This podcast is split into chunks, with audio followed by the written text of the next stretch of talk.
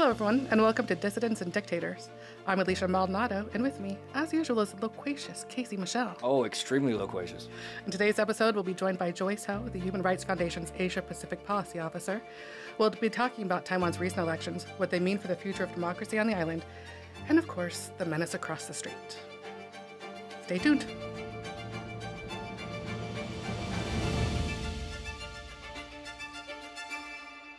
Hello, Joyce. Hi guys. Hello, Casey. Hi, hi. Joyce is here. I'm really are- nervous. This is so exciting. This could be great. How are you? I'm sweating bullets right now. That's good. That's how you should. It's good. It's the very is hot. It's very hot in here. The radiator is blasting. It's not related to the heat. Oh, okay. Well, uh, we're giving you an out there. Um, tell us about yourself, Joyce. Joyce, what are you what are you doing here today? Yeah, what are you doing here? I don't know. Gosh. No, I'm just kidding. um, yeah, uh, I am the policy officer for the Asia Pacific region here at the Human Rights Foundation, basically covering all things related to human rights in Asia. So, our research outputs, our activist community, um, our partnerships with our Asia partners, um, all of that good stuff. Joyce, that's a that's a big region. It is. It's a huge region. That's a huge issue that you alone are tackling. That's why I can't sleep at night. That's right. That's why you're sweating. I have too much. on my sweating bullets. That's right. That's right. That's right. Joyce, how long have you been doing this for? Not a long time. I'm pretty young. You Rub are. it in. You're- you are. You are. And yet you already become a leader in this space as it pertains to human rights uh, in Asia. I don't know if I'm a leader, but Well, um, you're certainly not a follower. I would like to say so. I think you gotta own it. But yeah, I've been, well, I haven't been at HRF for too long. I previously, I don't know if you guys knew this, I was an intern back in No, we need to 20 know. 21. No, but I could see that. Yeah. Yeah. I was an intern. And then I did some stuff abroad, and then I came back recently this past summer. It's very exciting. Yeah. It's extremely exciting. I remember when you came back, everyone, I didn't know who you were. And when you got the standing applause, standing ovation, when you came in, I was very confused. When I was, you know, brought in on my on a pedestal. Yeah, that's exactly right. That's Casey right. was like, "Who's that what's what on?" we like to, uh, that's how we like to celebrate former interns uh, that have been promoted. when she started here, she was really young, and then she came back and she was still young. That's exactly, exactly. I mean, the good news in terms of you know aging and you know that kind of you know a, a lifetime ahead of you is uh, it seems like um, we're going to need some time. I mean, I would love, of course, all the human rights issues in Asia to be solved. You know, tomorrow, next week, next month. My sense is it's not going to take that short period of time, but maybe a little bit longer moving forward. Is, is that your sense, Joyce? I would agree with that. That's an accurate assessment. Okay, It's not going to be done within a month, unfortunately. No. Joyce, let's talk about your recent op-ed in The Hill um, on Taiwan's elections, which took place last month. That piece is called "Taiwan's Ruling Party Needs to Double Down on Democracy." Um, in that piece, you know, you kick it off by talking about the Democratic People's Party um, having won a tight presidential race in January, uh, but you say it's much too early to bask in the win. Yeah, I think it is too early. So, this is the first time that the DPP, which is the ruling party in Taiwan, has won its third elections. And Taiwan's first direct presidential elections happened in. Uh, it's 1996. I know that one. Yes, thank you, Casey. Yeah, So, I, I know facts. I mean, short history for a party to be this dominant in its history is is pretty amazing. Um, and so that's what all the headlines were running with. But that being said, if you look at the margins, if you look at the numbers, the fact that they lost the legislature, not a great sign. And how many did they lose that by? We say that in the piece, right? Yeah, so they only secured 51 seats, um, and so they don't have a majority. Well, in- incoming President Lai only won what 40 percent. He Didn't even win a majority outright, right? Yeah. He only won approximately um, 40.505% of the total vote. Yeah. So um, obviously, it's still, we can all breathe a sigh of relief that the Beijing friendly KMT didn't win. Right. But that being said, they don't really have, you know, that much. They have a big hill ahead of them in terms of actually getting stuff done instead of in terms of actually passing, you know, legislature and laws that they want to. Well, let, let's pause for a moment and kind of just run folks through the diff- difference in terms of policy uh, outcomes, policy preferences, and, and especially relations with, with Beijing between DPP and, and KMT. I mean, I think, can you give folks just kind of an elevator pitch what the main differences between the two are? When mainland China was going through their you know, revolution, as some people call it, a faction of that party that was against the ruling China, China Communist Party in mainland China fled to Taiwan. Got it. And so the KMT is viewed as a legacy of that. They also had a very authoritarian history in the island and actually, uh, you know, had a dictatorship at some point. And, um, and so the DPP kind of was born out of those freedom movements and for a long time was seen as this outsider party that was bringing in uh, freedom and democracy to the island that was kind of being overrun by the KMT. So the KMT is seen as very pro Beijing, Beijing friendly, um, in my terms, a little bit delusional in terms of believing that we can, the islands can cooperate with such a behemoth of an enemy across the strait. I think delusional is a great term. I mean, I think it's frankly surprising for a lot of observers outside of Taiwan to look at the KMT, which is not a non I mean, it still got a substantial portion of the vote, even though it didn't get the presidency Right. in, in the recent election. Still having these kind of overtures with with Beijing saying there's a potential path forward, potential peace and prosperity, all while President Xi and the rest of his CCP cronies, I mean, God knows how much threatening, mm-hmm. w- w- whether it's naval exercises, whether it's rhetoric, whether it's policy itself, strangling, attempting to strangle the Taiwanese economy, so on and so forth. And yet you still have KMT voices saying, no, no, no, we can do business with them. It's all fine and good. I mean, I think from any outsider sider perspective, we really, at least especially here at HRF, don't think that's a tenable route forward. Um, but that's the the position that the KMT has continued to hold. So the DPP, on the other hand, has been a very st- served as a very stark contrast. They're also very socially liberal, uh, you know, very pro LGBTQ rights, um, and when they used to be an outsider uh, party, so to speak, people were concerned because they were so uh, steadfast on democracy that they would start a war with China. But actually, with President Tsai's term, she was able to create a legacy of saying we can be steadfast in our position on Taiwanese independence without stirring the pot too much and really angering our neighbor across the strait.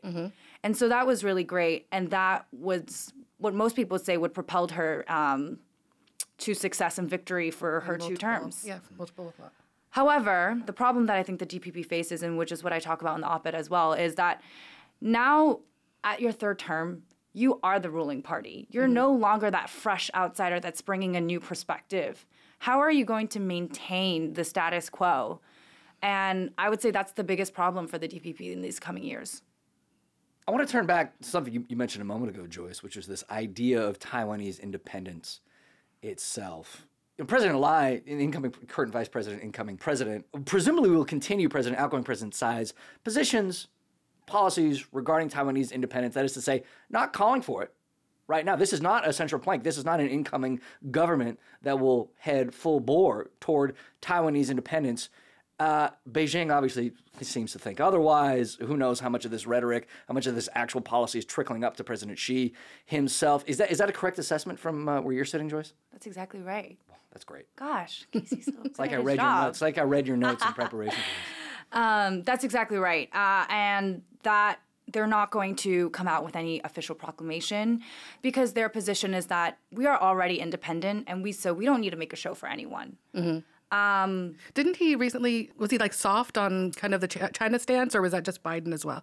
The thing is that Lai previously, not recently, Okay, but okay. previously has been a little bit more wishy-washy. Right. Okay. That's exactly it. Exactly. And he has, um, you know, made comments in the sense that he's willing to cooperate. And then now, because he's coming into this presidential role, he's kind of sticking back to t- Tsai's uh, rhetoric.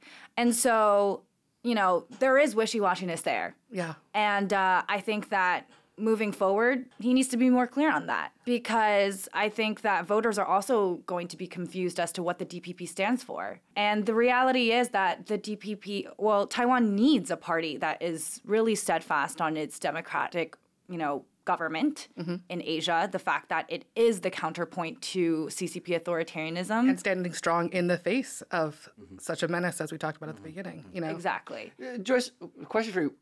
I don't want to put you in President Xi's shoes or, or mine because that's a, that's a terrifying place to be. How much of the role of Taiwanese democracy as a flourishing democracy, a free and fair democracy, and proof that free and fair democracy can succeed in the region, how, how much of that plays a role in Xi's threats, in his rhetoric, in the militaristic posturing and potential threats of invasion, versus you know the kind of overarching, as he says, need for eventual reunification is going to happen, so on and so forth. How much of it is also the fact, or maybe even simply the fact, that Taiwan is proof positive that democracy can thrive, can flourish in the region, as again you mentioned, as against the CCP's authoritarianism. Yeah, I mean, I will say it, it probably keeps them up at night. Uh, not that again, I don't want to. I also don't want to put myself in Xi's shoes too much. Yeah. But um, the rhetoric for so long is that not just China, but that the Sinosphere, the Chinese-speaking people, that also includes, you know, Singapore. That includes a lot of um, Chinese communities in Malaysia and all throughout Asia. That they don't want democracy where there are people who have been governed for so long mm-hmm. and are so used to authoritarian governance that giving them democracy would be like, you know, um, it, just they wouldn't they would be like children who don't know what to do with themselves. Right. And so Taiwan is an exact opposite counterpoint to that. And um, it really disrupts the entire foundational like ideology of the CCP. And I think that scares Xi a lot. I was gonna say, in terms of the identity on the island itself, in Taiwan itself, there's there's a there's a great piece in Financial Times a couple weeks ago, which we can put in the show notes, talking about you know, just kind of broader, overarching historic developments in Taiwan. And one of the most striking graphs that they shared was this real divergence that we have seen over the past 15, 20 years in terms of how Taiwanese adults identify themselves. And presumably this is generational as well, where you see this just giant spike in preference of identifying primarily as Taiwanese, if not only as Taiwanese, rather than both Taiwanese and Chinese, um, you know, let alone only Chinese itself. Just can you comment on what, what, what is causing that? Is that playing a role in policy developments? Is that playing a role in Taiwan's de- democratic developments as well? Or is that just kind of something that is parallel and adjacent? I would say that the two are intermittently linked. It's obviously a symptom of the fact that it's a young country.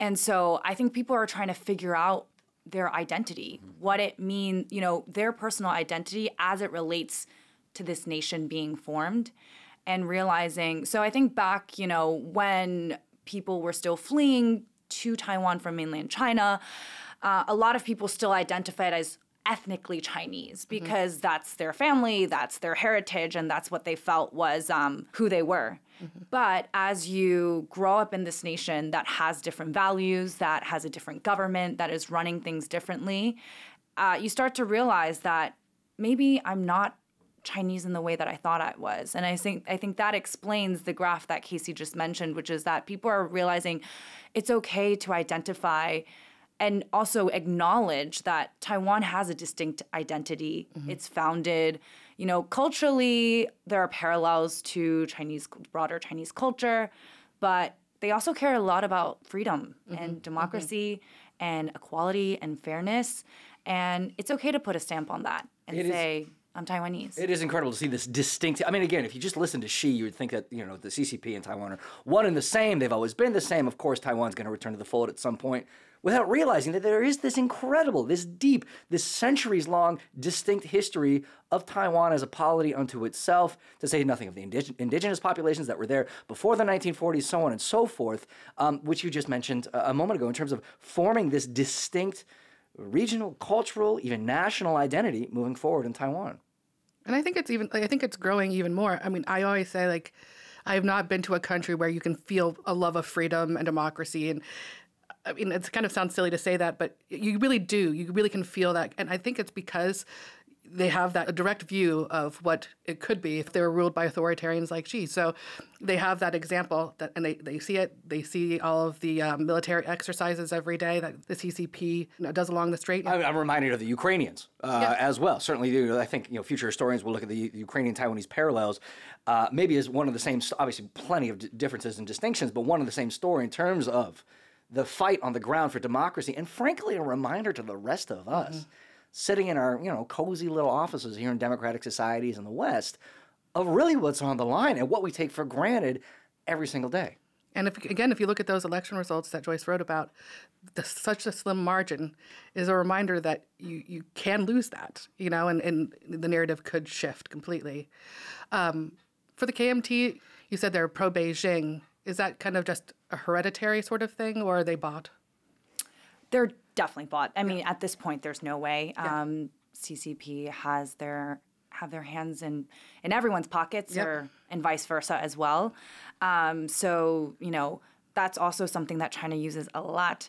It honestly it uses it politically in terms of business and also for artists as well to say, hey, do you want access to mainland Chinese markets, which you know are one point I don't know what the number is now exactly, but three, I want to say two, three billion people, then you have to, um, you know, if you play by our rules, we'll give you a little bit of that cut. Yeah. Well, and I think that is where it intersects with the diplomatic space as well. I know, Joyce, you, you highlighted in the notes for this Nauru's, you know, the small um, uh, Pacific nation of Nauru's recent uh, decision to, uh, I mean, I guess, h- how, how would we phrase this? No longer recognize Taiwan as any, any kind of independent actor? Yeah, and basically uh, switch to China's stance, which is that ultimately the two are to be united in one sovereign. and and I think of Beijing's broader diplomatic pushes. You know, it's, it's funny because I'm, I'm reminded of uh, you know a few years ago with them going to the Solomon Islands, and there being evidence of literal just bags of cash being floated around among legislators in the Solomon Islands to have the same exact diplomatic outcome. There hasn't been nearly enough investigation as it pertains to Nauru itself, which I should I'm sure listeners will remember is also one of the very few nations that sided with Russia during the invasion of Georgia back in 2008. Really wonderful history in terms of legislative decisions on, on Nauru. Um, but but I have to imagine, you know, that interplay also mirrors what we have seen with the KMT, these kind of corrupt financial secret, uh, uh, financially secret networks, uh, swaying, uh, uh, influencing legislators to effectively do Beijing's bidding. Yeah, absolutely. Um, this is something that I would say people aren't really paying attention to as much, but China is actually very also invested in diplomacy in the Pacific, in these tiny islands that no one has ever really heard about for that exact reason. Taiwan is trying to battle against, and unfortunately, they're losing the battle in terms of trying to find diplomatic allies, and so they have to go to these smaller countries. That really offer them not That anything in terms of exactly. substance, but Exactly. And so Taiwan is, uh, China, I should say, is um, then leverages all of their power and their funds to then go into the Pacific country, uh, Pacific um, islands and offer them an alternative. And well, this kind of comes back to the op ed as well, but Taiwan has had a tricky uh, journey in terms of trying to find diplomatic allies, some of whom are actually very authoritarian and don't align with their own values. And I, in the op ed, I also talk about how that's something that I think Taiwan needs to correct. what are some of those countries? Yeah, well, as Elisha knows, because we were in the Oslo Freedom Forum in Taiwan together, and this was actually um, a topic that we talked a lot about there. Taiwan has uh, maintained diplomatic relations with a country that was formerly known as Swaziland and now has uh, rebranded to Eswatini. We call it Swaziland. Re- Rebranded is a great term because that, was- that was simply a top-down decision, right? That yeah, wasn't any yeah. kind of democratic decision in, in Swaziland to rename the country. Exactly. The king woke up and said, I want to name it But this. we're, we don't honor that. Though. the absolute monarch, uh, as I, as, as far as I recall, the only one remaining on the continent in Africa, Yes. just Right. decided one day to rename. Yeah. And so, and they um, are, you know, uh, the the king basically calls all the shots. He has arbitrarily detained uh, so many, you know, dissidents, journalists, and anyone who is against him, and had them killed as well. and had them killed as well, including um, a very dear community member to HRF, Thulani Maseko. And so, when we went to the Oslo Freedom Forum in Taiwan, we actually had um, his his wife. Um, Tanele Maseko talk on this st- main stage. And spoiler alert, she's going to be on the podcast in a couple weeks. I'm so excited. Sorry, on, sidebar. Tanele has a fantastic voice, and you best. guys need to tap into that. So do you, Joyce. no, she about has singing? Sh- a singing. She can. Oh, she's like You a don't, ha- Whitney. you don't have that. hey. But anyways, um, yes. Tanele. Tanele spoke on the uh, main stage and really asked Taiwan and said, Ti- the Taiwanese audience members and said, if you're really and truly supportive of democracies, including democracies around the world, you have to cut ties with an authoritarian regime that is willing to, you know, assassinate political opponents at the behest of the king. Mm-hmm. That's not a true democracy. If you can't not only do you have to be able to build your own democracy, but you have to be able to help other emerging democracies sustain that as well. And so by enabling an authoritarian monarchy, you're not truly committing to these principles. And it's also not getting you closer to what you want. You know, if, if the CCP is willing to go in and take off these tiny little island, you know, Pacific countries that really can't help them or Taiwan just because they can and just to prove they can isolate Taiwan even further, they're not going to help themselves by choosing another authoritarian regime. And this and this gets back just to what you were talking about a moment ago about Taiwan acting as an example. Mm-hmm. Not, I mean, now not only for the region itself, but for any other kind of democratic movement, looking at those who can use democracy, who lean on democracy to stand up in the face of aggression, in the face of dictatorship and imperialism and so on and so forth, but do so successfully, as we've seen out of Taipei. Exactly. I do want to add one note also. There has been some rumblings recently about CCP officials also approaching Swazi uh, diplomats to s yeah to talk about building relations there. And so, if you're choosing your allies incorrectly, they can be bought off Yeah. by the CCP if you don't have those shared commitments and those shared fundamental beliefs. Um, so Taiwan is walking down a very tricky path down there, and I, I think a lot of us would caution against that. Well, I look forward to the news and the reports of all the bags of cash that are floating around the king's palace very soon. As if he needs more.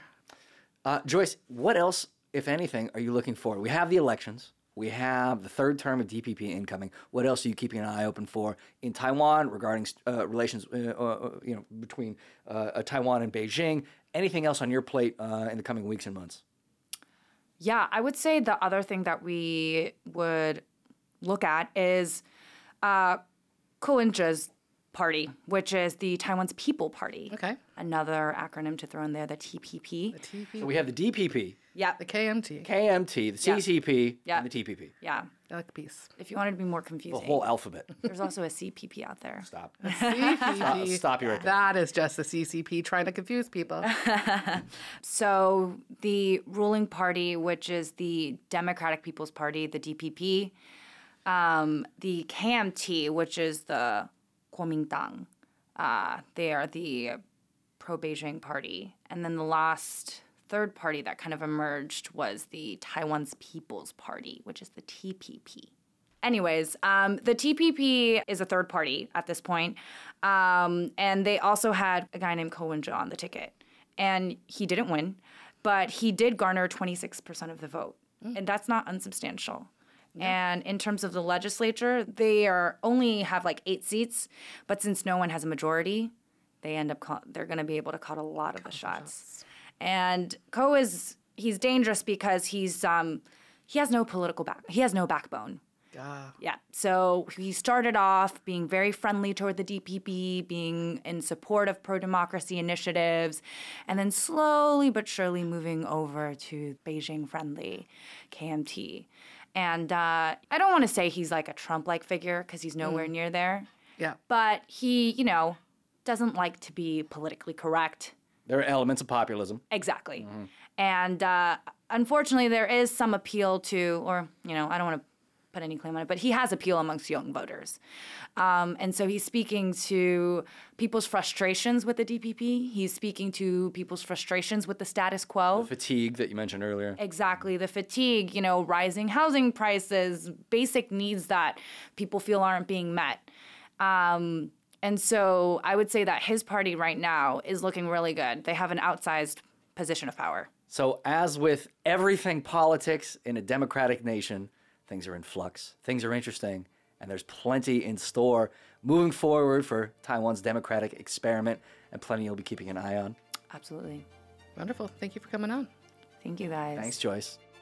Uh, Casey, do you think uh, Harry Styles would be happy with that episode? I think so. I think Harry Styles would not only be happy, I think he'd appreciate, it, uh, especially the fact that Joyce ran through all of the names of all of the parts. Because again, we're talking mm-hmm. about. I, I'm pretty sure all 26 letters in the alphabet. Yeah, they really I, do. I get extremely confused by the smallest differences in things. So TPP, DPP, CCP. It's all very confusing for Yep. me. So again, I, I know Joyce is gone already, but I just wanted to shout her out one more time Yes, Joyce. to appreciate her coming on, but also helping me understand what all these initials and acronyms are all about.